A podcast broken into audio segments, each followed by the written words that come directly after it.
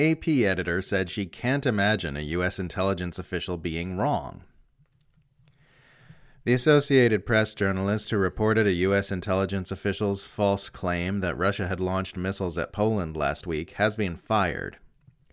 As we discussed previously, AP's anonymously sourced report, which said, "A senior U.S. intelligence official says Russian missiles crossed into NATO member Poland, killing 2 people, went viral because of the massive implications of direct hot warfare erupting between Russia and the NATO alliance. AP subsequently retracted its story as the mainstream political media class came to accept that it was in fact a Ukrainian missile that had struck Poland.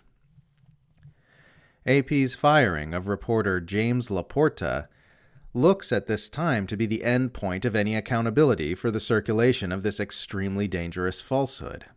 AP spokesperson Lauren Easton says no disciplinary action will be taken against the editors who waved the bogus story through, and to this day, the public has been kept in the dark about the identity of the U.S. official who fed such extremely egregious misinformation/disinformation to the public through the mainstream press. It is absolutely inexcusable for AP to continue to protect the anonymity of a government official who fed them such a profoundly significant falsehood. This didn't just affect AP staff, it affected the whole world. We deserve to know what happened and who was responsible, and AP has no business obstructing that knowledge from us. Laporta's firing looks like this is yet another instance where the least powerful person involved in a debacle is being made to take the fall for it. A powerful intelligence official will suffer no consequences for feeding false information to the press, thereby ensuring that it will happen again, and no disciplinary action will be taken against Laporta's superiors despite the buffoonery that subsequent reporting has revealed on their part. In an article titled "Associated Press Reporter Fired Over Erroneous Story on Russian Attack," the Washington Post reports the following, quote, "Internal AP communications viewed by the Post show some confusion and misunderstanding during the preparations of the erroneous report. Laporta shared the U.S. official's tip in an electronic message around 1:30 p.m. Eastern Time. An editor immediately asked if AP should issue an alert on his tip, or would we need confirmation from another source and/or Poland. After further discussion, a second editor said she would vote for publishing an alert, adding, 'I can't imagine a U.S. intelligence official would be wrong on this.'" I can't imagine a U.S. intelligence official would be wrong on this. Can you imagine not being able to imagine a U.S. intelligence official being wrong? This would be an unacceptable position for any educated adult to hold, much less a journalist, still less an editor, and still less an editor of one of the most influential news agencies on earth. These are the people who publish the news reports we read to find out what's happening in the world. This is the baby-brained level of thinking these people are serving the public interest with.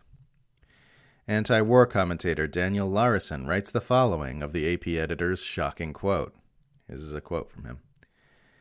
"Skepticism about official claims should always be the watchword for journalists and analysts. These are claims that need more scrutiny than usual rather than less. If you can't imagine that an intelligence official could get something important wrong, whether by accident or on purpose, you are taking far too many things for granted that need to be questioned and checked out first. Intelligence officials of many governments feed information to journalists and have done so practically ever since there was a popular press to feed information to. And that information certainly should not be trusted just because an official source hands it over. It is also always possible for intelligence officials to just get things wrong, whether it is because they are relying on faulty information or because they were too hasty in reaching conclusions about what they think they know. Whether the AP's source was feeding them a line or was simply mistaken, a claim as provocative and serious as this one should have been checked out much more thoroughly before it got anywhere near publication. The AP report in this case seems to have been a combination of a story that was too good to check and a culture of deference to official sources in which the editors didn't feel compelled to make the effort to check, end quote. Indeed, the only reason the press receives such explicit protections in the U.S. Constitution is because they are supposed to hold the powerful to account. If the editors of a wildly influential news agency will just unquestioningly parrot whatever they are fed by government officials while simultaneously protecting those officials with anonymity, they are not holding the powerful to account, and are in fact not meaningfully different from state propagandists. They are state propagandists, which is probably why they are sipping lattes in the AP newsroom while Julian Assange languishes in prison.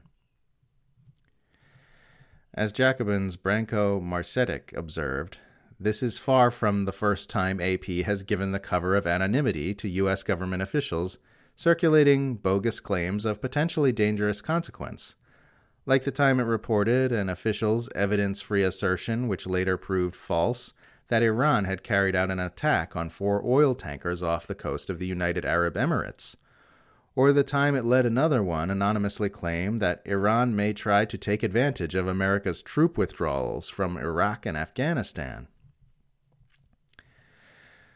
So, to recap, powerful government official who fed AP a false story, zero accountability. AP editor who asked if a report should immediately be published upon receipt of the story, zero accountability. Second AP editor who says she can't imagine a U.S. intelligence official would be wrong, zero accountability. Journalist who wrote the story, singular accountability. In a sane society, power and responsibility would go hand in hand. A disaster would be blamed on the most powerful people involved in its occurrence. In our society, it's generally the exact opposite, with the rank and file taking all of the responsibility and none of the power. Our rulers lie to us, propagandize us, endanger us, impoverish us, destroy journalism, start wars, kill our biosphere, and make our world dark and confusing, and they suffer no consequences for it. We cannot allow them to continue holding all the power and none of the responsibility. This is backwards and must end.